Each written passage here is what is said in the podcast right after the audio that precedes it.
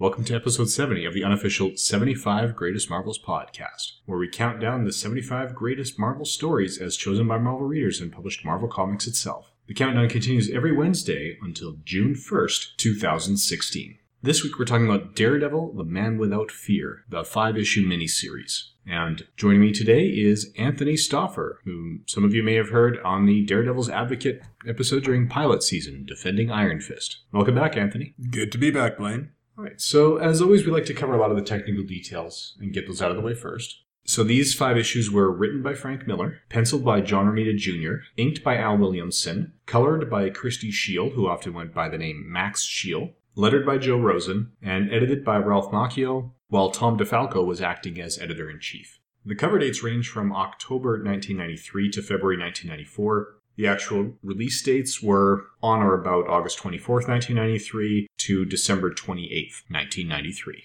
So, one of the things that we always cover is the significance of the story and these characters and why they're being discussed here, how we first got involved with it, and so forth. Now, this particular story is a retelling and reimagining of Daredevil's origin, originally conceived as a pilot episode for a TV series. And when that fell through, Frank Miller was rewriting it, and there was some debate about whether it was going to be a graphic novel or the five issue miniseries it became. And some of the side effects of that show up in terms of the structure and the way it's laid out, which we can get to in a little more detail later when we're going through things in more issue by issue and a plot synopsis basis. So, Anthony, would you like to share how you were first exposed to this miniseries? And Well, in all honesty, I've been a Daredevil fan ever since I was a young kid, first reading comic books. And I remember every time I'd go to pick up a comic book from the store, for some reason, I just absolutely loved Daredevil. Even when I'd collect the Marvel cards, he was always the one that I would, uh, he was my favorite Marvel card, obviously. And when I read the back of, I can't remember which set of Marvel cards it was, and I saw that he had only a 53% win ratio, a part of me died on the inside. But from there, I've honestly been reading Daredevil comics for all of my life, so in terms of when I first read it, I can't completely remember. I'd assume it was probably in the early 2000s when I started collecting all of the graphic novels for Daredevil, and that's probably when I stumbled upon this one, you know, in the fields upon fields of graphic novels I have sitting in my house. So that would probably be my first exposure to it. Again, it is just, it's another retelling of the origin of Daredevil, and I find this one to be one of the darker ones that I've read in the way that there's a lot more killing. But we'll, again, we'll be exploring that one as we get more into the plot synopsis and where everything happens within the comic. Like, I got into Daredevil seriously as a university student. At the time, the first issue I read was actually the 25 cent issue, which kicked off Low Life during the Brian Michael Bendis era. And, you know, went back from there to the Kevin Smith run that relaunched the series with Volume 2. Read a lot of the essentials because at the time I was just buying all of those. So I found this just when, you know, I had gotten into it from Kevin Smith through Brian Michael Bendis, uh, read the Frank Miller Visionaries volumes, read Born Again, and was just loving the character. So first I tracked down every graphic novel I could find. Then I was looking forward to the GitCorp DVD ROM that was supposed to have all of the issues, and then Marvel pulled the license three weeks before that was completed. They had finally gotten their hands on the last two issues they needed for the full run. They were ready to scan them, and then Marvel decided to launch Digital Unlimited, so they pulled the GitCorp DVD ROM license. So filling out my collection of Daredevil with back issues cost me so much more than I was originally hoping it would have. And I would have a complete run of Thor as well, because that was the next one they had in the pipe. They're about 10 issues shy of that one. Ironically, it's funny that you bring up Price. This is unrelated to Daredevil, but I really got heavily back into comics in university, and it was right after one of my relationships had ended. And all I could think to myself is, well, I don't have a girlfriend now, and, well, alcoholism is probably far too unhealthy, so I need something else to take up my money. And that's when I got heavily back into comic books. Now that I'm married, I spend money on all three of those things. All right, so we'll do a quick run through of the synopsis for issue one. Sounds good. Uh, starts with Daredevil as a child, way back when he's Matt Murdock. And Daredevil, we haven't even learned that it's a, a nickname that others have given him. We see he's a bit of a sneaky kid. You know, the local police officers think he's a good kid, but he plays pranks, steals a billy club, and whatnot. We find out how much respect he has for his father in a scene that was essentially stolen for the film. back in 2003. When he comes home, his dad's been drunk. He's looking at a picture of someone named Maggie. Matt doesn't know who she was. Originally, that seemed inconsistent because by the time this was published, we knew that Sister Maggie was Matt Murdock's mother. We have since learned, you know, that he remembers her as a child. But now that Mark Waid has been working on his run, that actually inconsistency has been cleaned up. Sister Maggie is the name she adopted when she became a nun, but she was originally Grace Murdock. So Grace would have been the, the name Matt knew her by, and since he didn't know that she left to become a nun, young Matt would not have known that Maggie would have been his mother. So from that scene, we cut to the Fixer and his men essentially beating up Battling Jack Murdock, saying, You will become our enforcer, or we will hurt you and your son. So Jack gets involved specifically to protect Matt. And when Matt finally takes a stand against the bullies at school and hits one of them, his dad loses it. And this is a pivotal point for Matt. The actual captions I'm going to read because it is so important for him. Then Dad is all tears and regret, and Matt is running from their home through the city, directionless, lost. He hit me. The thought is so big, so crazy. Dad hit me. It was wrong. Dad was wrong. And if even dad can be wrong, then anybody can do bad things. Anybody at all. The only way to stop people from being bad is to make rules, laws. Somewhere in a long and lonely night, the boy's course is set. He will study the rules, he will study the laws. So here we see the moment when Matt decides to become a lawyer. He doesn't fight back from the are after him. They nickname him Daredevil, but he still takes secret time to train physically. And we learn that Stick, his mentor that was already established in Frank Miller's first run on the character, is already watching him. We see the accident where young Matt knocks the blind old man out of the way of the speeding truck and gets hit with the radioactive isotopes, which is one of the things that has always set Daredevil apart for me. He's one of the few heroes I could think of who was a hero before he got his powers, instead of becoming a hero by choice after getting his powers. If Matt hadn't run out to save that blind old man from the truck, he never would have gotten his abilities. So that's just one of the things I've always liked about the guy. We get comments about how everything hurts, about how his blood burns, which is a nice callback to Amazing Fantasy 15 and the way radiation works. It was the same sort of comment in uh, Hulk number one, Incredible Hulk number one. That's been a consistent comment used for radiation based powers in the Marvel Universe. Matt gets a visit from Sister Maggie, but that's just left where it is. So it is designed as a TV pilot where there's elements to be picked up on in later episodes. But the first issue ends with Stick introducing himself to Matt and starting the training, where he starts to use his super senses in ways that others wouldn't know and you know practicing with archery and blocking attacks from stick running around the rooftops at night and then as we're getting close to the end we come back to battling jack murdock's relationship with the fixer where murdock thinks his career is turning around and he's making a comeback and the fixer says oh no no you're on a winning streak because the guys you were fighting against were working for me tonight you're going to take a dive i've been building you up for a big payoff and when Battling Jack is in the ring, one of the guys says to him, This is it, Murdock. Just give him an opening and fall down like you should. Think about that boy of yours. And Jack says, That's just what I'm thinking about, you bum. I'm thinking about my boy. I'm thinking my boy is out there in the audience, and I'm thinking about how I told him one thing worth a damn. I told him to never give up. Never. It's time I showed him his dad may be a loser, but he's no quitter. And Murdock gets in the ring, he wins the fight, goes out into the alley, and takes the beating he's expecting and the issue ends with his murder. So that's the first issue. Any specific thoughts on what we've got so far? Well, in terms of a lot of the other Daredevil origin stories, one thing that this one really, really exemplified in my mind is the amount of is a large amount of violence. Where we're introduced to the father, and all that we do is see the father first of all getting beat up, and then it's complete. It switches to him going and enforcing and beating other people up, which goes straight into Matt Murdock in a fight where he's getting beat up, which goes straight back into him fighting back, which goes to him getting hit, which then goes to him training to, well, beat people up, which then swings right back into the fight scene where we have uh, battling Jack Murdock you know, losing the, or sorry, not losing the fight, but being told to throw the fight, then winning the fight. And then it goes right back down to the beatdown. So, as I said before, this is a very, very violent interpretation of his origin story. And, you know, I realize the story within itself has to have that air of violence because his dad was beat to death, but it just risks on fighting constantly. And I think as we get towards the end and when we go into the further issues, that's a theme that kind of carries through this entire series is just constantly fighting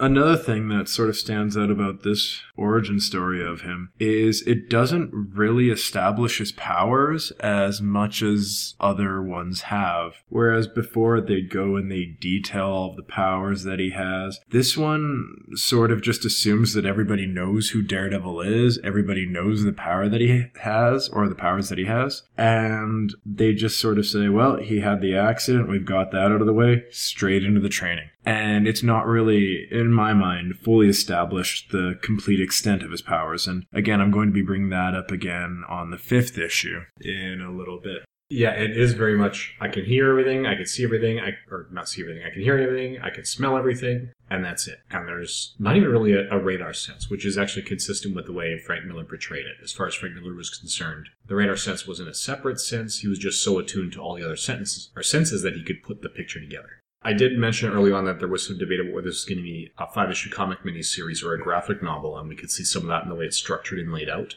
That comes out for the first time in this first issue. Every time we get a scene change, the scene changes in the first panel on the page. Because that way, when they were structuring things for a graphic novel that actually would have been a little bit shorter, there were things like an entire Elektra story we haven't heard yet that wouldn't necessarily have been included.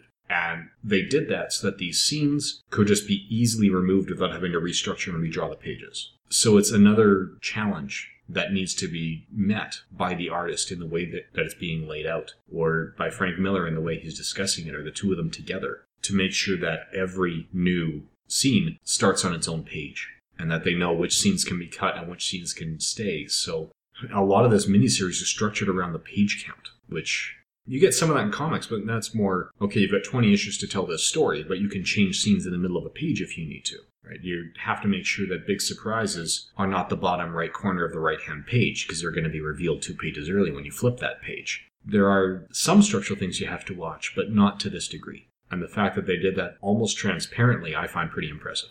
So we'll move on to issue two then. Actually, just before we do that, the yeah. one other thing that uh, I'm just going to quickly bring up and this is just something that's always sort of sat improperly with me. And it's about, I guess you could say, the quote unquote noble sacrifice of his father to show that he's no quitter. The one thing that just always has left, it's left me relatively, you know, unsettled is the fact that, as evidenced by this and most of the interpretations of this, he did realize that the second he was going to throw the fight, he probably would get killed. I've always just seen that as being more abandonment than any anything in the way that he's showing that his son that he's no quitter. But by the same logic, he's showing his son that he's horribly, horribly suicidal and he wants to, you know, emotionally scar his child with his father getting beaten to death and then shot.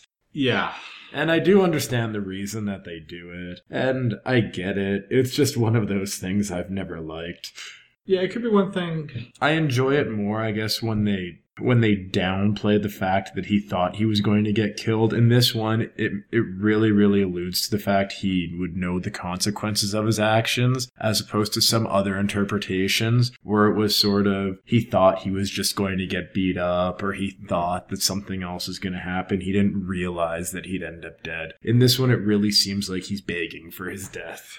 Yeah, I, w- I would agree with that. The other incarnations, you could believe he was expecting a beatdown that he could heal and eventually walk away from. This one, no. He, he does not expect to leave that alley in one piece. He knows he's leaving it in a bag, which would have been a little bit different had Matt's mother still been involved. The theme of this one is abandonment. Matt's mother leaves him, and his father leaves him. And soon we'll find out Elektra leaves him.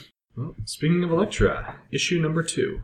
All right, so the second issue begins with Matt Murdock, who's decided to de- dedicate his life to the rules and the laws, withholding information from the police, saying he has no idea why his father was killed, and then going out and taking some personal revenge. So this is one of those early moments where we can see how hypocritical Matt Murdock can be as a human being. He starts off with just a couple of thugs, Mikhail and Gillian, and beats them down to the point where they believe it's his father doing it. Then he tracks down Slade, who was one of the main enforcers, as well as Marcello. Kills the lights in the gym and takes the two of them out.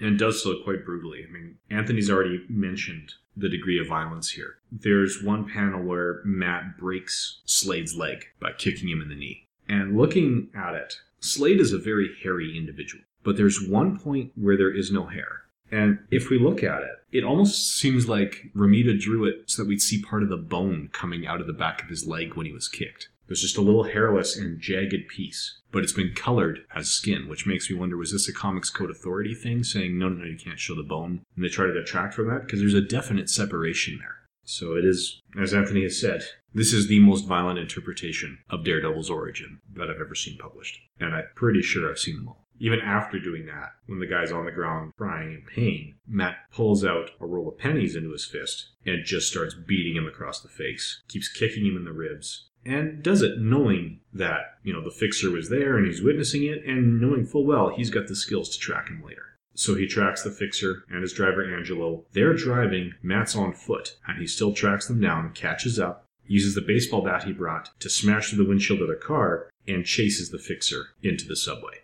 which is a scene kind of reminiscent again of the 2003 film. But instead of leaving Mr. Quesada, the rapist, on the train tracks to get run over by the train, the fixer ends up dying of a heart attack.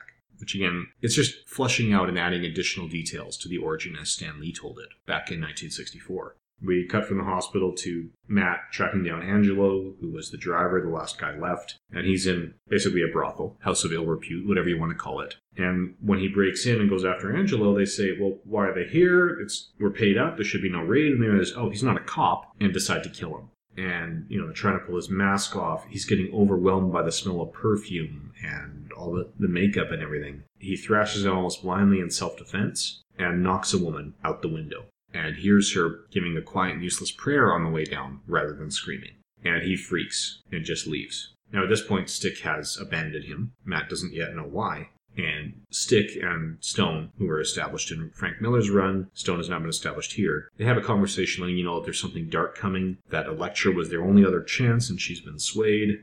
And Stick is saying, no, Matt Murdock is not the guy we need. Cut ahead to Columbia University a year later. Make a note that was Columbia at this point. And we get our first introduction to Franklin P. Nelson, better known as Foggy, running from a bully. And Matt does not care for bullies, and actually leaves the bully tied up and naked outside in the snow, and makes it clear to him that much worse will happen if he doesn't start treating Foggy with respect. Which is the response. We see a classmate named Kathy hitting on Matt, but he can't allow himself to respond to her, he can't allow himself emotion. He's learned that the cost of that is too great. We see him sharing a room with Foggy, and he's just having a hard time sleeping with all the noise and all the environment because the world is never quiet for Matt Murdock. So he goes out and joins what he calls the celebration of all the night sounds, running across rooftops, across high wires, doing a lot of the acrobatics. This is where he meets Elektra for the first time. And this is the first indication of just how screwed up Elektra is. So he chases her out to the park, has a couple stumbles along the way. He's still learning. He's not the daredevil that he's going to be and she's leaving what he considers to be a trail of clothes. So, you know, he has a certain impression about what's going on. When the police stop him, and he just goes along in complete cooperation. He's unwilling to fight back after what happened to the prostitute who was attacking him earlier. And he realizes that Elektra set him up. So what was not an invitation to a very personal date, it was actually framing him for a rape or an accused assault at the very least. The police let him go when they realize there's no girl, there's nothing, and Matt realizes she enjoyed every second of that. She shows up later, pulls up a sports car right in front of Foggy and Matt, and Matt just jumps into this convertible sports car in the middle of winter, and they take off, much to Foggy's surprise. And Elektra takes every risk you can think of, but Matt is still haunted by the woman that he accidentally killed earlier this issue. So, any specific thoughts on issue two? Oh wow, where do I even begin on this one? Again, as I said before, this is an ultra, ultra violent, dark interpretation of Matt Murdock. And one of the things about this that I really, really question is just his complete willingness to kill in this interpretation. And it's very, very evidenced by this that he is willing to kill. As you said, earlier on when he was trying to get vengeance for his father, he beat all of the people to the point of death or near death. You can never be completely sure, but from looking at the panels and the issues, it doesn't exactly look like they're going to be recovering anytime soon, if recovering at all. Yeah, it, it definitely appears as though the only way they're getting out of that is if someone gets them an ambulance pretty quickly. Yeah. They're, they're not going to walk away on their own. And when the fixer is going down and he's having the heart attack, you know, as you said, uh, there's the allusion to the Daredevil film where he's standing there and he lets the guy die from the subway hitting him. The fixer goes down with a heart attack and he pretty much takes a glee with it, thinking that vengeance is done and vengeance has been fulfilled for the fixer. But going back to the original scene from the Daredevil comic where that came from, that's when he rescued Bullseye which is very, very interesting uh, juxtaposition because in the comic, when that first scene that they keep on going back to is introduced, he saved essentially one of his greatest villains at the time, who would later go and kill Elektra as retribution for being saved by Daredevil in that exact moment. And it wasn't until Bullseye killed Elektra that that pushed it to the point that Matt Murdock was willing to let him go. But that's a different comic for a different time, which we will we'll get to later. But I guess what I'm trying to get at is just he's a lot more willing to go through violence and to kill in this one as opposed to, you know, other interpretations. It's been very, very adamantly shown, especially in a lot of the comic books, that there's Punisher who's willing to go around killing people, and there's Daredevil that doesn't. And they've had many, many conflicts throughout the years because of that simple fact. So I thought that was you know, I just, that was one of the things that really stood out to me. As you said, and I hadn't known this until he brought it up, that this was going to be used for a TV pilot. I think that's evidenced by the scene where Stick and Stone are sitting there talking about how they have Elektra, how they have uh, Matt Murdock, and how he's being trained for a higher purpose. And then it's just left alone. So you can tell that there's seeds for other things, because had it just been a five issue miniseries with no other intentions, I don't think that ambiguity of the higher purpose would have had a necessary meaning. Yeah, there's there's a lot of dangling plot threads by the end of this five issue series, and that it was structured to be picked up on on later episodes. And that is something that is definitely coming through here. And I think that's also why we're seeing a more violent Matt Murdock. This is not intended to be the same Matt Murdock we see in the comics. I mean, the, the scene we're talking to earlier, where Matt pulls Bullseye off the train tracks and saves his life, was also written by Frank Miller. So this is that same writer. He understands the Matt Murdock of the comics. He was writing a different version of Matt Murdock for a different medium and a different continuity. Oh no, absolutely. And uh, just going back to the TV pilot thing again, it's funny because this would have been a TV show in the 90s. In the 90s, this TV show probably would not have worked at all because it was just far too dark. And that's also evidenced by a TV show like Profit that was just simply too dark for its time. But if a TV show like this, with this interpretation, were to be released today, it would probably go over very, very well just because we are far more accustomed to that dark tone. And uh, um, as I said as I was reading this, this is very very narrative driven as well. There's a lot of those little boxes uh, setting up thoughts. So you know in its time as a tv show it probably would have failed but during the time we're in right now it probably would have done quite well. Yeah it wouldn't surprise me if we see a lot of influence from this miniseries on the upcoming netflix series. Mm, very very true. Very very true. We've already seen some images of the costuming.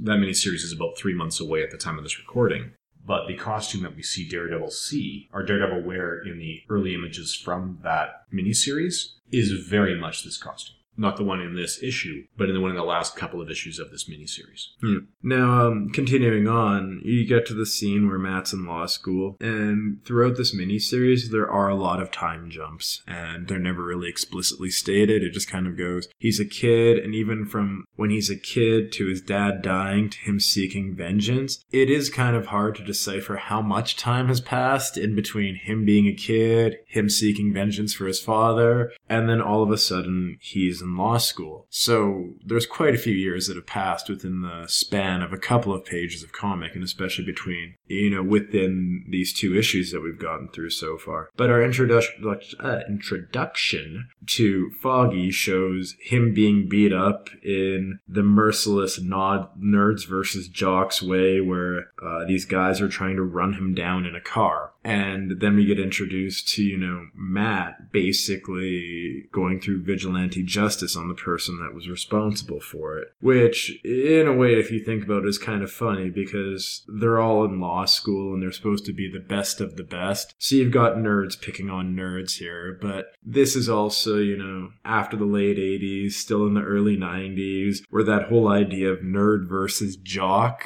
was still really, really heavily embroiled in pop culture.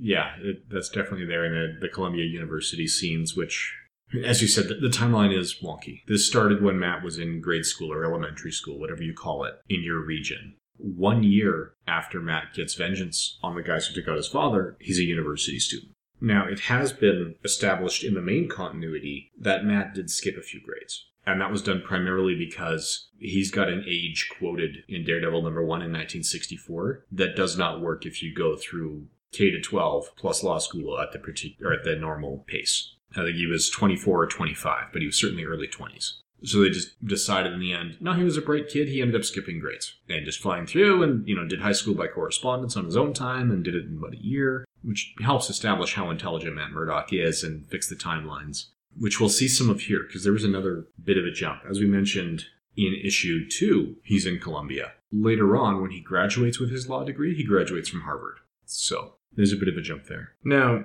getting back onto the comics, so we see him extract the vengeance for um, Foggy and then the girl that tries to pick him up because Matt Murdock is so dreamy. Little does she know, had he actually accepted that date, she probably would have ended up dead because that's just how all of his girlfriends end up, maybe in a mental institution if she got lucky. But him not going on that date with her, in my mind, was just him saving her life. He had to know. Yeah, I think the only woman he's ever dated who came out of that relationship okay was Black Widow.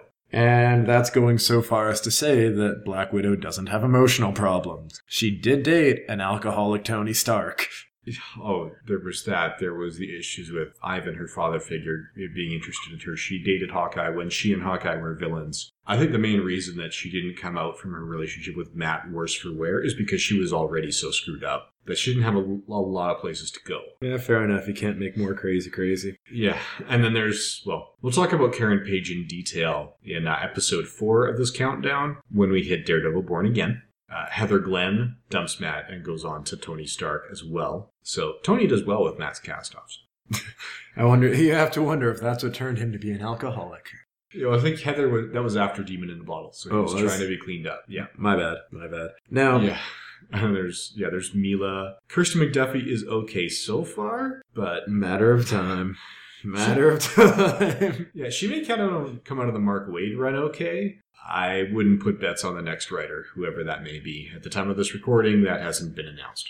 So now we jump ahead. Matt Murdock running around, running around, running around, feeling free, feeling free, feeling free. And then we get the introduction of Elektra. Now I realize it's a comic book, and even though they're running around in New York right now, Wherever Columbia University is, I admit uh, my U.S. geography is weak. as is mine incredibly. So they're running around in a rather large city. I've always just loved the completely random occurrence that you can be running around in downtown in a large city and just happen to run into each other. Now, obviously, later on there's the hint that Elektra is setting Matt up, so she may have been hunting him explicitly, which means that he was probably doing these midnight runarounds quite com- uh, quite commonly. But as we continue on through this, we get our first introduction to Elektra. Now, my personal favorite interpretation of the relationship that Matt and Elektra have had was in Ultimate Daredevil Elektra, that quick mini series. Just because that one made them appear as two starstruck lovers who just really, really fell for each other, and a lot of horrible, horrible circumstance drove them apart.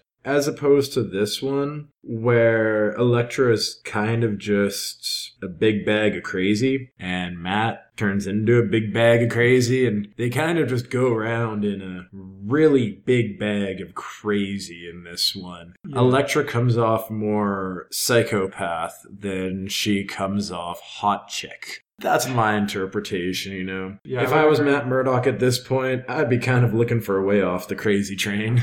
Yeah. Ultimate Daredevil and Elektra are very much like a Romeo and Juliet type story. Man Without Fear Daredevil and Elektra are more single white female.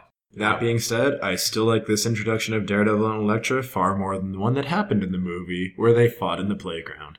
I'll give you that. um, and I did some Googling while Anthony was talking there. Columbia University is in the city of New York, 116th and Broadway. Oh, if only I wasn't so far out of university. I could go and try to live the life of Daredevil, or rather Matt Murdock at the time. Yeah. Now, Blaine brought up the point so what happens when he jumps into the car? Elektra's driving crazy in the middle of winter in a convertible, drives through a forest, all the way up to a cliff, and then just for funsies, she jumps off the cliff, which is what, you know, flashes Matt back to the female that was falling through the window. Um, we don't get to the aftermath of this at this point. And, you know, as I read this in graphic novel, I just quickly reread it before we did this podcast. The way that they ended it with her jumping off the cliff and the scene of him flashing back and falling is actually a lot more powerful in issue form than it was in graphic novel form. Because in graphic novel form, you saw, well, she's falling, falling, falling. To next scene, she was just kind of playing.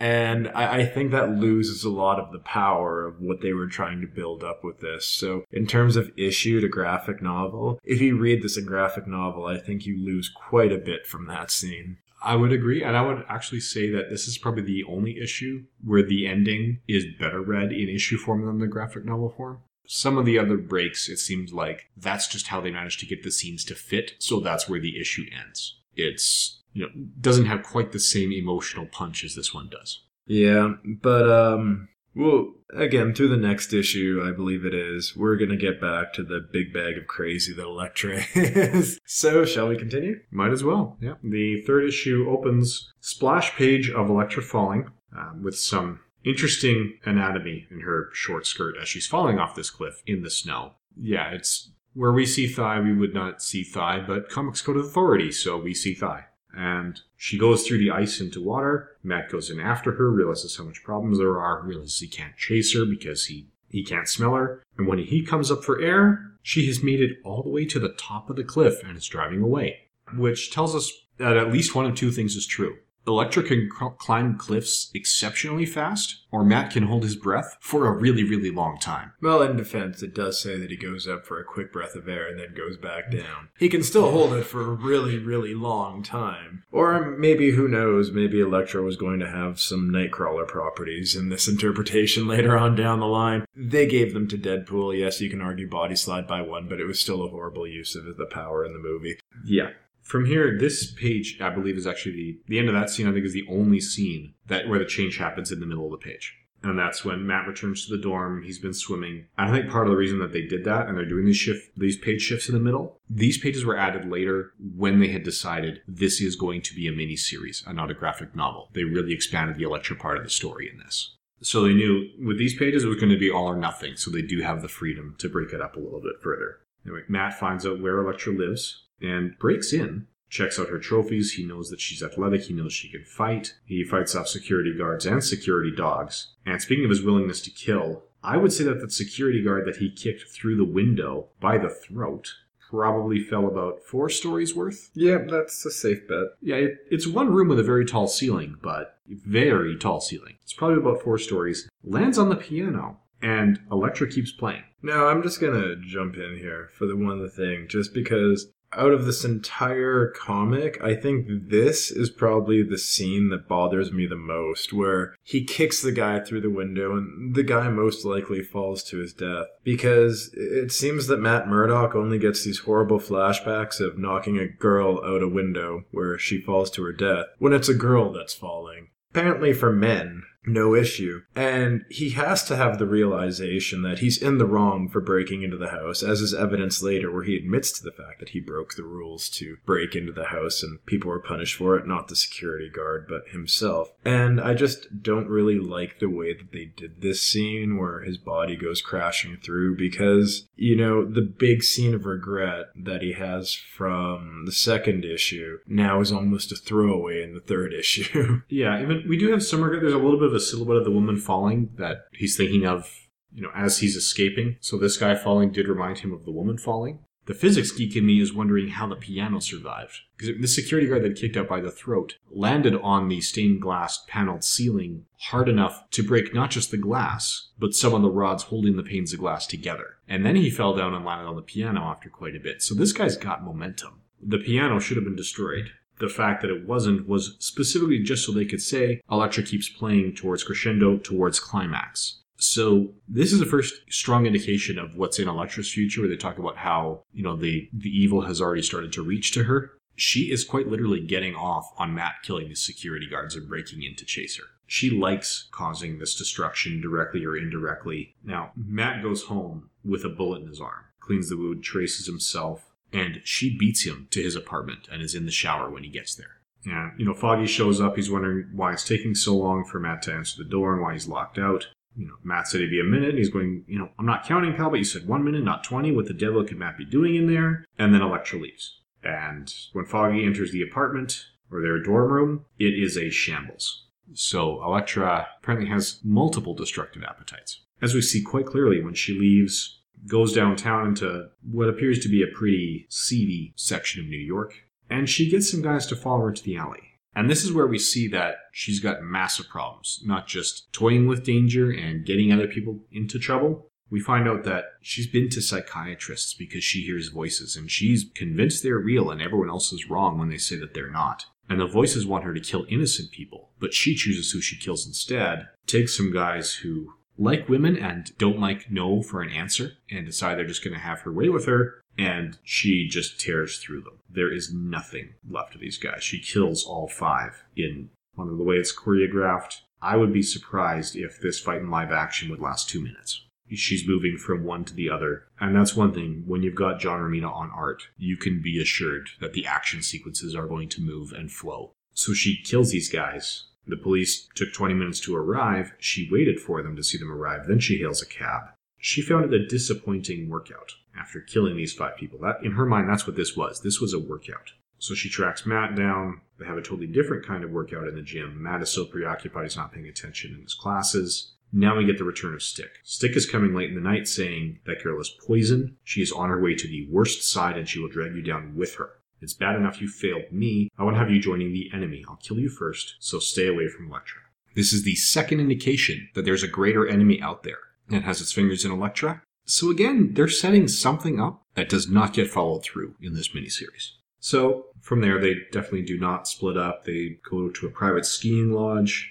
And once again, he's punished for letting his wild part run free and for breaking the rules. Because that's, I don't know, this is a very interesting death of her father scene. There, we know her father dies, but that's about all we know. What we hear is, Do you see now, Matt? I love Papa, and so he died. He had to die. I was a part of him. They killed him to show me this. And in this scene, it really, especially, or at least to me, it's really setting up that she killed him, or the voices in her head told her to kill them. And yeah, when I read through this again this morning, that was a very, very interesting change, especially since she's being introduced as such a, such a psychopath. Yeah, so this this removes the kingpin's hand from it up to this point, or at least it appears to. It sounds like you know she didn't kill him directly; it was the hand, which is where, in retrospect, we can say, you know, having read other Daredevil comics, yeah, it was the hand that's manipulating her. It's the hand that did this to her father. If you were to pick up The Man Without Fear, knowing it's an origin story, and this is your only exposure to Daredevil, there'd be a lot of confusing scenes in here. Oh, absolutely. Yeah, this is one of them.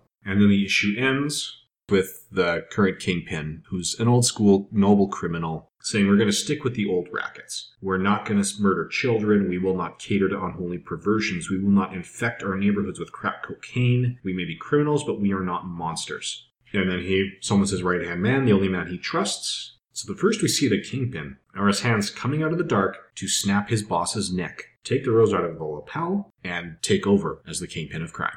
And that wraps issue three. Now, I'm going to talk a bit. I already talked a bit about uh, my interpretation of issue three, so I'll pick up after he got out of the um, out of Elektra's house and he was shot and he's bleeding and he's getting home and he's bleeding. And then he gets off and it alludes to the fact that clean the wound, stop the bleeding, stay conscious, stay conscious. So he's obviously lost a lot of blood. It's amazing how much a hot chick in your shower will get that blood flow going right over again because he's probably lost a good couple of pints, but I guess Stick's training came in quite handy in more ways than one. So then we have Elektra leaving the hotel room, Matt all happy because he just got some. And Elektra then goes into the alley, and this is where again her psychopathic tendencies, as Blaine talked about, come through, where she taunts them, she strips down. The guys want to obviously rape her. And then she murders all of them. Now, one thing that I am going to quickly speak to, and this is one of those wonderful misconceptions. The first time I ever saw it was, I believe, in the movie The Last Boy Scout with Bruce Willis. I did enjoy that movie. I have no idea why. And she kills one of the guys by jamming his nose and making the nose go through his brain, which would kill him. Heavy, heavy misconception that's in a lot of movies and shows up again and again and again. The nose is primarily card- cartilage. There is no way you can hit somebody in the nose to have it jam into their brain and kill them. So please, we need to stop this belief now. This is a public service announcement. All that it's doing is getting little kids in elementaries across the world beat up for thinking that this actually can happen. So that's just a pet peeve of mine whenever I see that. So one of the other things that Blaine uh, didn't mention about after she had beat up and murdered all of these people is she wrote I love New York in their blood across the wall, which just goes to show that she'd be crazy. And then we flash to, you know, her and Matt Murdock dancing around. Now, when Stick uh, comes into the room and tells Matt to stay away from Elektra, he says, Yes, it had to be a dream. How could Elektra be evil? As we know, Matt loves chasing the tail, and he does blind himself, pun, but he blinds himself to, I guess, a lot of things whenever he gets a new girlfriend, and this happens every time he gets a new girlfriend in the comic books. He all of a sudden becomes oblivious to everything. I think this is one of those cases where it's just not possible. After all of the scenes that they had where she almost drove off a cliff, and at this point she's tried to frame him for killing somebody and realistically tried to murder him a couple of times, that he could be like, but she seems so nice. So I, I, I think they could have played that scene slightly differently, but I'll give it to them because they go right into, you know, the love scene and them sitting there, you know, again, the hypersexuality that they obviously have at this point, and he's completely in love with this girl. And then she just kind of ups and leaves, which leads to the introduction of the Kingpin, where Kingpin goes and he snaps the neck. And then this just sort of shows how merciless the Kingpin is. And that actually ends it. So, right into the next issue, unless Blaine has anything else to say. No, I think that's about it. Whole bunch of boning and killing. Yep, and establishing that at least in this version of the origin story, the hand got their fingers into Elektra and started influencing her much earlier than in other incarnations. Oh, again. Yeah. Yeah, she's already she's already off her rocker. It would have been nice that you know if that scene with Stick had ended not with Matt saying, "But how could she be evil?" With you know, I, I see the warning signs, but I can't help myself. Something along those lines. Yeah, like, I'm addicted or something along those. Exactly. Yeah. In any rate, issue four begins with the new crime scene in New York. And the Kingpin is very, very merciless. He will do anything for the profits. Now, this is where Matt Murdock graduates summa cum laude from Harvard Law School. So at some point, he shifted from Columbia to Harvard. We don't know where. He ends up in Boston working for Sussman and Castra. He's not happy, but he's busy. He gets takes a case that brings him back to New York. He finds himself wandering Hell's Kitchen. Some local thugs try to take advantage of him and steal his very nice suit, and he puts them all down quite definitively. And it's just being taunted by the name Daredevil. They call him Daredevil again, and he takes it out on them and really beats them brutally. Though that being said, man, what a horrible choice of words. Had they called him a loser, a wimp, blindy, Yeah, Batman. Yeah, it's just it, it was the wrong chord to strike with him, and it's such an obscure term. We do find out eh, a few pages later, when Matt is dealing with someone who claims to be an orphan, that the reason the neighborhood kids were calling him Daredevil is because his dad used to use Jack the Devil Murdock as one of his identities, sort of, you know, playing up to the crowds and trying to keep his career going when he was fading. He dressed up as a devil, kind of like wrestlers tend to do now in the choreographed male-oriented soap opera. that Sports is- entertainment, Blaine. Sports entertainment. Okay, however you want to refer to it. Sports entertainment, Blaine. Sports entertainment. Okay, I'll- I'll give them credit for the athleticism. It, you know, if you're you, when you see wrestlers lifting a 200 pound man over their head, they're really lifting a 200 pound man over their head. It would, I think, just be a little more sporting if they didn't know who was going to win the match before it started. Hence the term entertainment, but that's going to get us into a debate that's away from Daredevil. Yeah. So anyway, Matt dresses up as this, and this is how we find that they nicknamed him Daredevil. One of the other few scene changes. And that's in the middle of the page is Matt hooks up again with Foggy, and we get a little bit more of their history. And he gets into something that's not going to make him rich, but is noble and is fighting for the right cause. And he gets so involved in it that we'll ultimately learn it's almost jeopardizing his other job, where they're saying, you know, you're you're done there. You need to come back now by this time, or you're fired. We learn a little bit more about the kingpin and just the lengths he's willing to go to. They need to cut down on some profitability. One of the first things that he cuts down on is a simple order for cutting costs in the film division. After all, the product is not art, and for all the scenes of perversion and torture and murder, there is no need for special effects. Just quickly to intersect for a sec. In a, a, amidst our debate about sports entertainment versus, you know, wrestling and outcome, I believe that we skipped over the introduction of Mickey. Yeah, we did say that, you know, this is when he learned when with the girl who was claiming to be an orphan. We didn't name her. Oh, yeah, sorry. But Just to toss it then, uh, Mickey is in here. Yeah, and she does train with him. He shows her a little bit of what he can do when she fires a slingshot at him and he catches the projectile in midair. But she ends up being one of the, the young kids that gets captured by the Kingpin's people and targeted to be part of these films. Matt finds her hat, finds the ballpoint pen. Turns out Mickey's real name is Dominique Morin. Finds her home address. Gets there soon enough to hear the parents receiving the ransom call. Because the thugs who picked her up realized they weren't going to get paid in full. They weren't going to have as mon- many drugs as they wanted. So they're looking for a bigger score. Now, Mickey's parents don't think there's anyone who can help them. And that is probably one of the best splash pages, I think, in the comic. The whole miniseries. Daredevil on the corner of the rooftop, and there's a speech balloon coming from the window below him saying, There's nobody who can help us. And we see Matt there listening. So he goes to the gym. He starts putting the pieces together. He starts tracking these guys down. The Kingpin's not happy with the thug who's trying to pick up one of his performers, trying to make a little money on the side.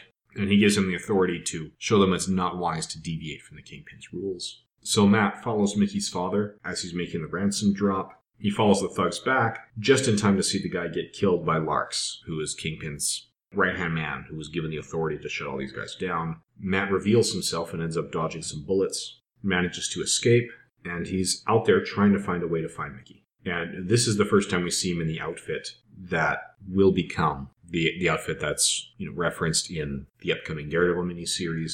He tracks them close enough to figure out something is going on. He's got a series of warehouses. He doesn't know what's going on, but Mickey knows Matt can hear things others can't hear. She starts singing. They don't say what she's singing, but it's got to be something that's well known because every kid in all of these warehouses starts singing the same song in unison. And that's enough for Matt to track them down. And he starts tearing through these guys, just one after another, back to sticks training. We don't know really how many of them survive. We don't know if Matt cares how many of them survive. What we know is that he's taken everybody on the perimeters out, everyone except for two men are, that are on the dock. The rest are inside, make no sound, concentrate. He's going for the last two guys on the dock, and the issue stops more than it ends. This is one of the ones where I feel this is meant to be a longer action sequence conceived for the graphic novel that didn't work as well in the transition to the, the miniseries format. Now, in this issue, this is a very, very fast paced issue, and they cram a lot of information into a very, very small bit of time because it jumps from him being this lawyer to all of a sudden going back, then establishing a relationship with Mickey. And realistically, the relationship he establishes with Mickey is pretty much two pages of the comic book where it says, okay, then we train together, and then all of that. So they're just saying, Matter, great relationship, becomes kind of like a father figure, and then I believe it's this issue where she alludes to the fact that she has a crush on him. So, yeah.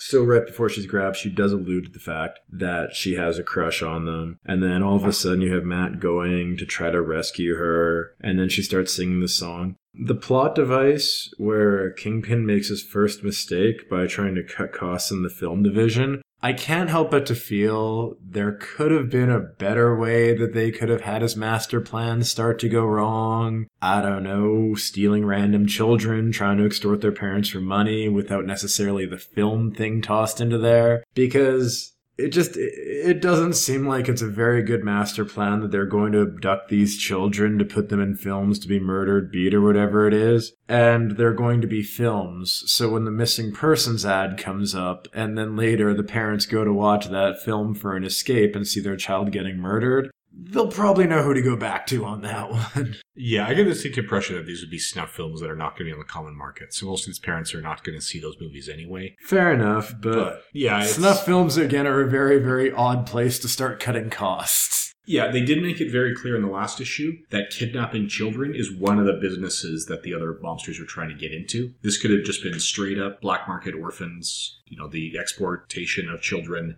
There's a lot that they could have done. Yeah, Kingpin could have had plans that got contradicted anyway. Now, another thing that uh, really sort of stands out about this, and it's sort of come up in some places, but I think one of the biggest places where it comes up is when Mickey's hat hits his leg, and he realizes that he's it's Mickey's hat, and he as he picks it up. Throughout all of these issues, the one sense that they have played down is he doesn't have his sense of smell, or they don't refer to him using his sense of smell. Like the scent of Mickey is on this hat, because that is one of the things. Uh, the scent, I believe, is only referred to when he smells Elektra in the air, and I think that's the only time throughout these five issues where he brings it up, and that's before he knows it's Elektra. He just says, "I can smell female." Yeah, there's also when he was being attacked by the prostitutes and accidentally killed the one, there was Oh, the, yeah. the overwhelming stench of perfume. But frankly, with, with that many women in the room who are going to be using a lot of perfume in their line of work, possibly to cover the stench of their own clientele, you know, everyone would react to that. So, Yeah, yeah, why there's still a Victoria's Secret in Vegas that does very, very well. It's one of those things where I've actually been more satisfied by this miniseries since learning it was intended as a TV pilot because I can look at that and say, well, you know what? Sound is easier to convey on screen than smell. Yeah. So I think that was a conscious choice to change it for the medium. But when we're getting it in comic form and not in the television medium, it really does feel like it's an adaptation from film or TV and doesn't quite gel as a comic. We could tell that that's not the medium that this story was conceived for. No, absolutely. I agree with uh, Blaine about the splash page of Matt standing on the roof. That is probably one of the most powerful scenes or powerful pages that does exist in this entire miniseries because you have, you know, the stoic hero standing there ready to exact his form of justice uh, upon all the people. So then we get through to the chase and destruction, destruction, destruction, death, death, death. We get the introduction to who's going to be now the main villain, who ever so fittingly for the early 90s has the long blonde hair and wearing the sunglasses. And then he starts shooting at Matt, and then Matt puts on the costume, and it's the black costume that Blaine was referring to. Now, every time I see this black costume, I think of back into the good old trial of the Incredible Hulk, where Daredevil and Matt Murdock was the lawyer. And, you know, that I guess as well, kind of ironically, was going to be a TV series or the pilot for a TV series for a Daredevil spin off that never came to fruition. Yeah, it was intended as a backdoor pilot.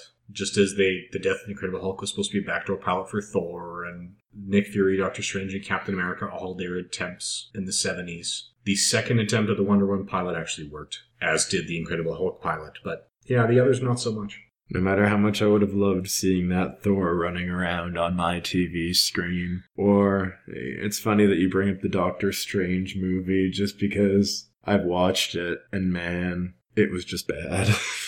Okay. Well, it's Benedict Cumberbatch now, so. Here's to hoping. Yeah. He- he- Here's to hoping. But yeah, and I've got other ideas with maybe seeing Benedict Cumberbatch, but that's very off topic in this podcast. No, very, very true. So we get back to the comic. Uh, Daredevil go all smashy smashy, or rather, Matt Murdock at this point goes all smashy smashy, chasing after Mickey. And she starts to sing, and then all of the children start to sing together. I don't know. All kids singing together, just a, bit too cheesy for me, but I really do understand what they're trying to establish there. And we have him finding out that he knows where Mickey is. Evil guy smokes, heartbeat, smashy smashy, killy killy, and that comes to the end of the issue. One thing of note here is we also start to see his iconic Billy Club. Now, obviously not the one that he uses in today's modern day comics, but he is using a Billy Club as a weapon, so we do get that introduction to that weapon. Yeah, and that actually starts with the, the thugs in the alley who call him Daredevil. Earlier in this issue, he actually broke his cane in half to use the two halves in the way you'd use a billy club. Yeah. And it worked out well enough he did it here. But yeah, they did a nice job of setting it up. It is an origin story. So moving on to issue five, it starts with Matt going after those two guys on the docks and a splash page of him in the black uniform, which is now being colored more brown, very dark brown. And Matt comes, the other guys just barely hear him before he knocks them into the water. And I gotta say, that is some impressive training to go charging across a wooden dock and not be hurt. Oh, if you look, he is wearing sneakers.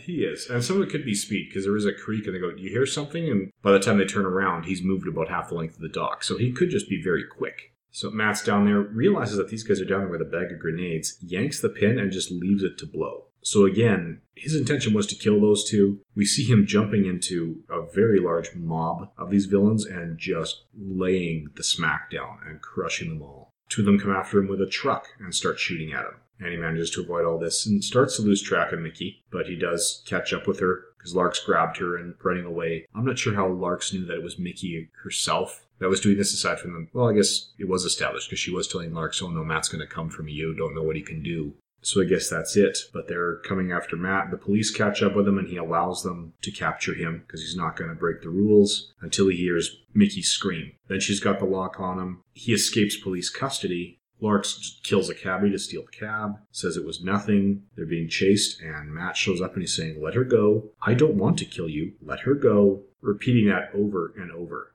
Now, this miniseries was published after the Ann Nocenti run had begun, and one of the things that Ann Nocenti established was that Matt is not faster than bullets, but he's faster than arms and trigger fingers. So he's good enough to know which angle the bullet is going to be shot at and when they're going to pull the trigger and where that bullet is going to be. So he can use his billy club to deflect bullets because his billy club is already in motion to where it needs to be at that point with this miniseries, we don't see the training for that. He just knows how to do it, and he's already gotten it. So he's when Larks is shooting at him, he is swatting the bullets out of the air with his billy club, and that's how Larks dies. He fires his gun at Matt Murdock. Matt whips out the billy club and deflects the bullet pretty much straight back on his path to hit Larks in the forehead the physics teacher in me has serious questions about how much momentum you could pull up with a billy club. I'll buy it the way Ann Nocenti did, where he deflected it enough so it didn't hit him. It went into the wall behind him instead, but that is a massive turnaround. You need a lot of power in the arm to make this happen. And again, I think this goes back to they never really establish any of his powers in this. They never really say this is how fast he is, these are the senses he has, and all of that. And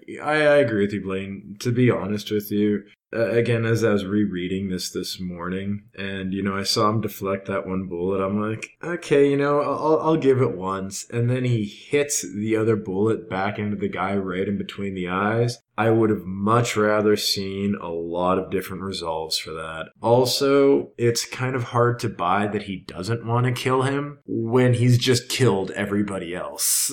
yeah, he's not. Some of them may have just been severely beaten in that mob scene, but it just seems odd that this is the point where he gets a moral conscience about killing people. Yeah, this Matt Murdock has definitely been treated as the kind of guy. He doesn't particularly care if you survive the beating he gives you. His goal is to make sure the beating is severe enough that you will still be on the ground when he's done and walking away from the scene. Maybe you, you're alive with medical attention. Maybe you're not. Whatever's most convenient is the way he's going to go. We get a little bit of a scene where, you know, the Kingpin is starting to to say, okay, who is this Daredevil? Why does he worry me so? This is the part that actually bothers me the most out of this entire miniseries. There's only, I mean, going through this this series, the only person who heard him say his name out loud is Larks. Larks and Mickey are the only ones who know he's using the name Daredevil. And I don't think Mickey's talking to the Kingpin, because if she was, she'd be in trouble again, and Matt would have to intervene. That's a whole other story that got left out. And Larks isn't talking to anyone, short of a seance. So why does the Kingpin know that Daredevil is the guy who shut this business down? Anyway, so from here, Matt realizes his home is New York, not Boston. He's been fired. He doesn't care. He starts a partnership with Foggy. They co- toss a coin to decide who they're going to name it after, and it's Stick who catches the coin and says, Yeah, watch your back, kid. In the quarter, it came up tails. So you come in second, so don't get cocky. So we don't see how the coin came up. I don't know if it came up tails or not. But that's why it's Nelson and Murdock rather than Murdock and Nelson, is because Stick intervened, gave him a talking to. Then we see this is where Matt takes on the name Daredevil. And there's a nice little two page spread at the end where Matt jumps off the rooftops and we see the various iterations of the costume, starting with the yellow and black and going to the classic red. Even with a caption saying, The costume is probably a good idea, sewed it myself, God only knows what it looks like which is the running commentary that Matt Murdock's original costume is the one that looks like it was designed by a blind guy. Now, this issue, it was pretty much a constant action sequence through quite a bit of it where Matt Murdock is just basically throwing himself into throngs of guys, beating them up, killing. He's killed many, many people throughout this, as evidenced by the grenade thing. The scene where he sets the explosives and blows up the dock, the way that it ties into, well, this is the reason that he's getting arrested, you're just kind of like, eh, he's a bit more recklessly destructive than we've seen in a lot of other iterations because he was the one that pulled the pin on the grenades, and you don't actually see the guys that he was beating or intending to kill in that scene, so it really does seem like he blew up the dock just to blow up the dock for funsies the scene where he gets he breaks up the cop car and then he starts driving. And again when we talk about born again there's a very similar scene where he's chasing after somebody while driving a car. And i feel that in born again they did a far better job of telling you know the emotional distress that he was going through being a blind man driving. Here it was just kind of like gotta catch up gotta catch up gotta catch up. And then it flashes to the scene where we're talking where he starts deflecting the bullets and then kills the main villain that was established in the last issue. And then he comes back to New York because this becomes his home. I do enjoy the scene and my mistake. They did introduce Stick uh, and the fact that Matt Murdock's realized Sticks in the restaurant through the scent again, and you can really tell that they were ex- they were trying to establish that Stick was going to be a mentor and keep on showing back up again. And for me, it actually alludes to the fact that Stick was probably going to take him back and train him throughout the series at some point, uh, just because of the way they did that reintroduction and the way that he's a bit more jovial with them, whereas the last time he was just kind of like, well, you failed me.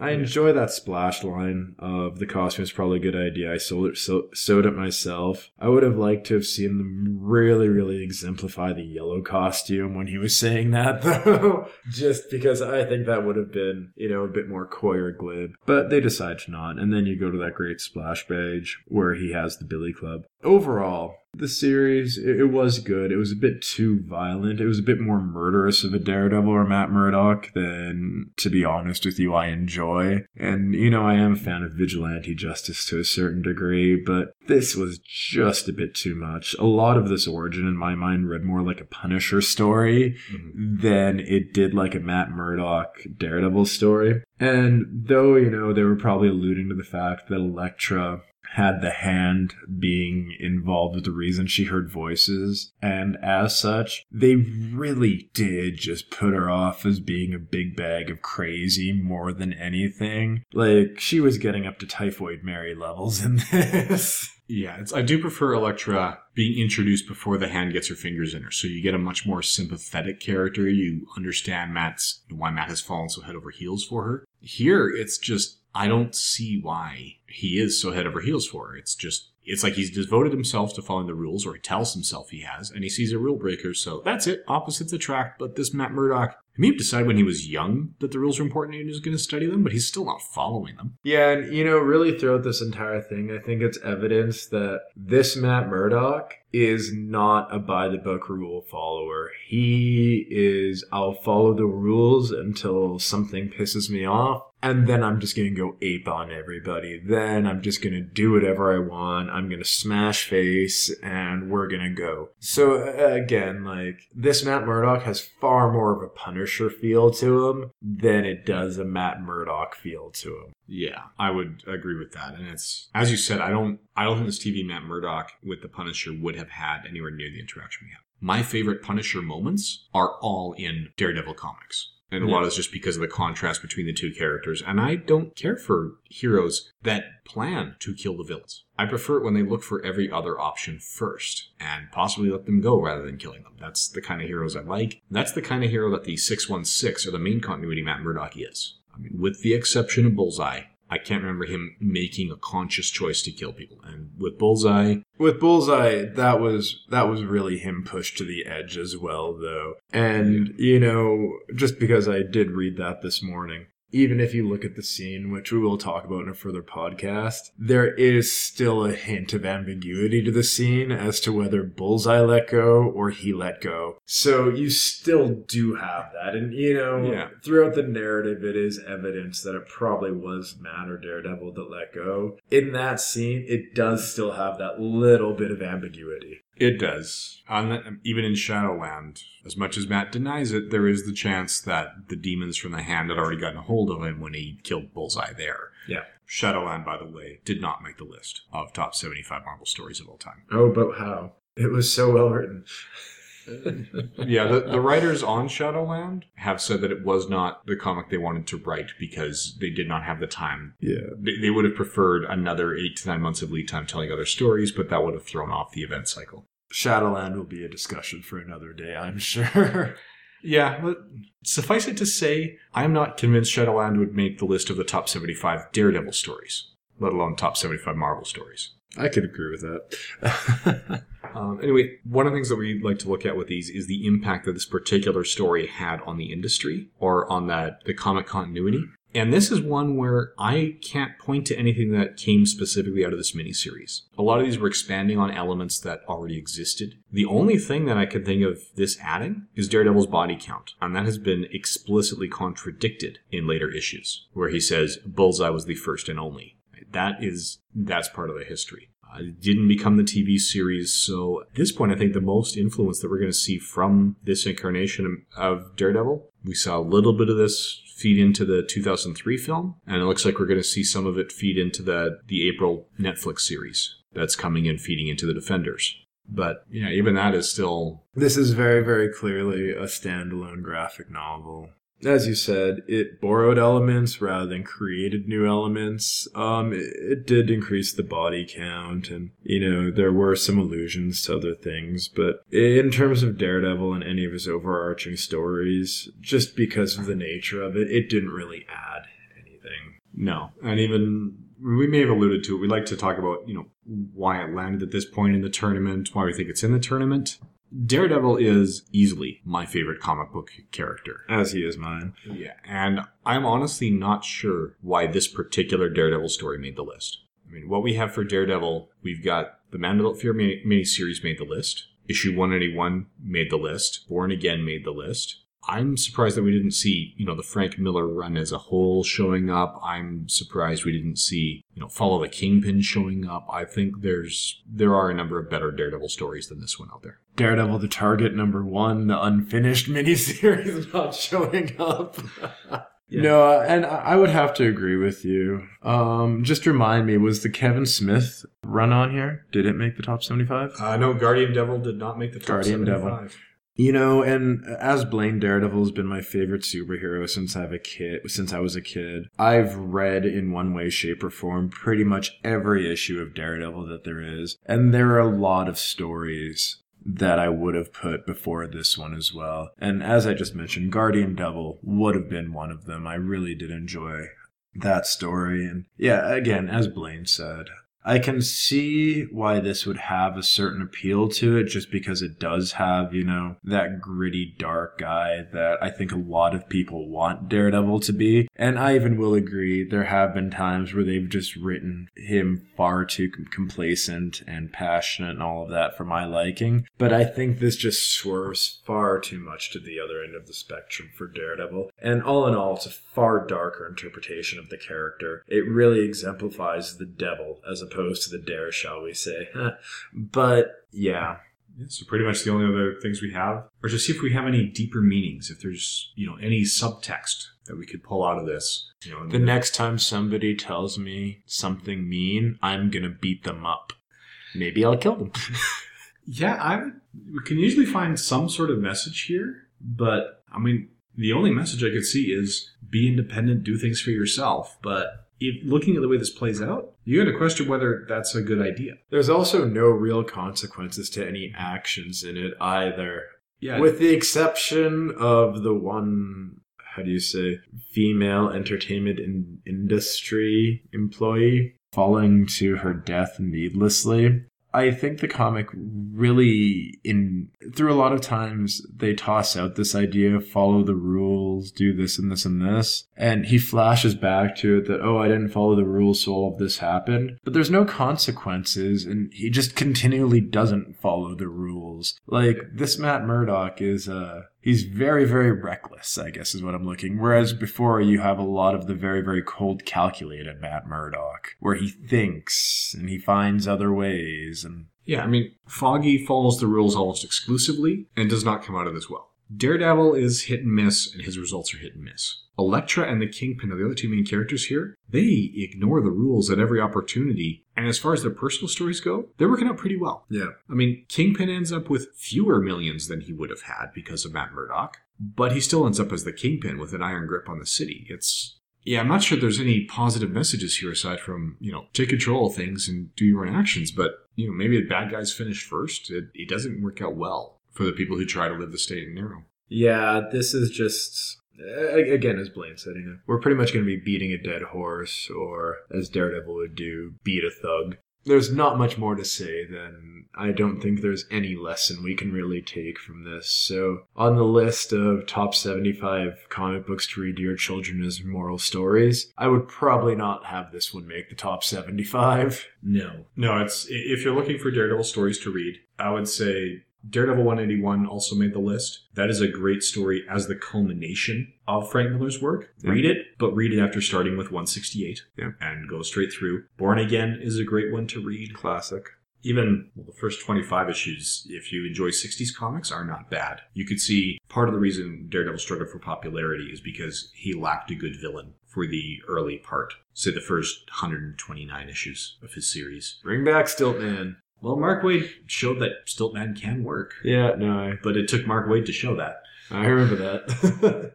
So that about wraps it up for this episode. You can join us next week when we discuss Avengers number four, which came in at number 69 in the tournament. If you want to read along yourselves, you can find that one reprinted in Avengers Annual number three, Marvel Masterworks The Avengers Volume 1, Captain America number 400, Avengers Masterworks trade paperback with just various Avengers issues in it, Marvel Milestone Editions Avengers number 4, Essential Avengers Volume 1, 100 Greatest Marvels of All Time issue number 5, Marvel Visionaries Jack Kirby Volume 1, Avengers Classics number 4, Comixology, and Marvel Digital Unlimited. So Avengers number 4 is not hard to track down. And I realize now, I also forgot the GIT Corp DVD ROM with the Avengers collections has it as well. So if you're looking for that issue, you should be able to find it just about anywhere you're used to looking for old comics. If you want to find the original, then you have a bigger budget than I do. So, Anthony, thanks again for joining us. Thank you for having me, Blaine. I look forward to the next time. So, those of you listening at home, please again feel free to review the show on iTunes or on Stitcher. You can track down the unofficial 75 Greatest Marvels podcast forum on Facebook and participate in the discussions there. And thank you for listening. I prowl the rooftops and alleyways at night, searching for justice. Blind justice. A guardian devil. No, no, no, that's not actually true. I'm not Daredevil, blind attorney by day and fearless crime fighter by night. No, I am J. David Weeder, a podcaster. But you can call me Dave. I do read about Daredevil and his adventures, and I podcast about it on my show, Dave's Daredevil Podcast. You see, it's it's my Daredevil. You get it. You get it. Every Sunday, I read a Daredevil comic and share my thoughts and feelings on the issue, the characters, and the world of Marvel's Man Without Fear in an easily accessible audio form. And I want to take you along for the ride, so tune in each week as we meet Daredevil, his villains, his loves, and more hornhead goodness than you can shake a Billy Club at. That is every Sunday on iTunes and at www.daredevilpodcast.com. That is daredevilpodcast.com. Take the dare. Listen to Dave's Daredevil podcast. Did I really just say take the dare?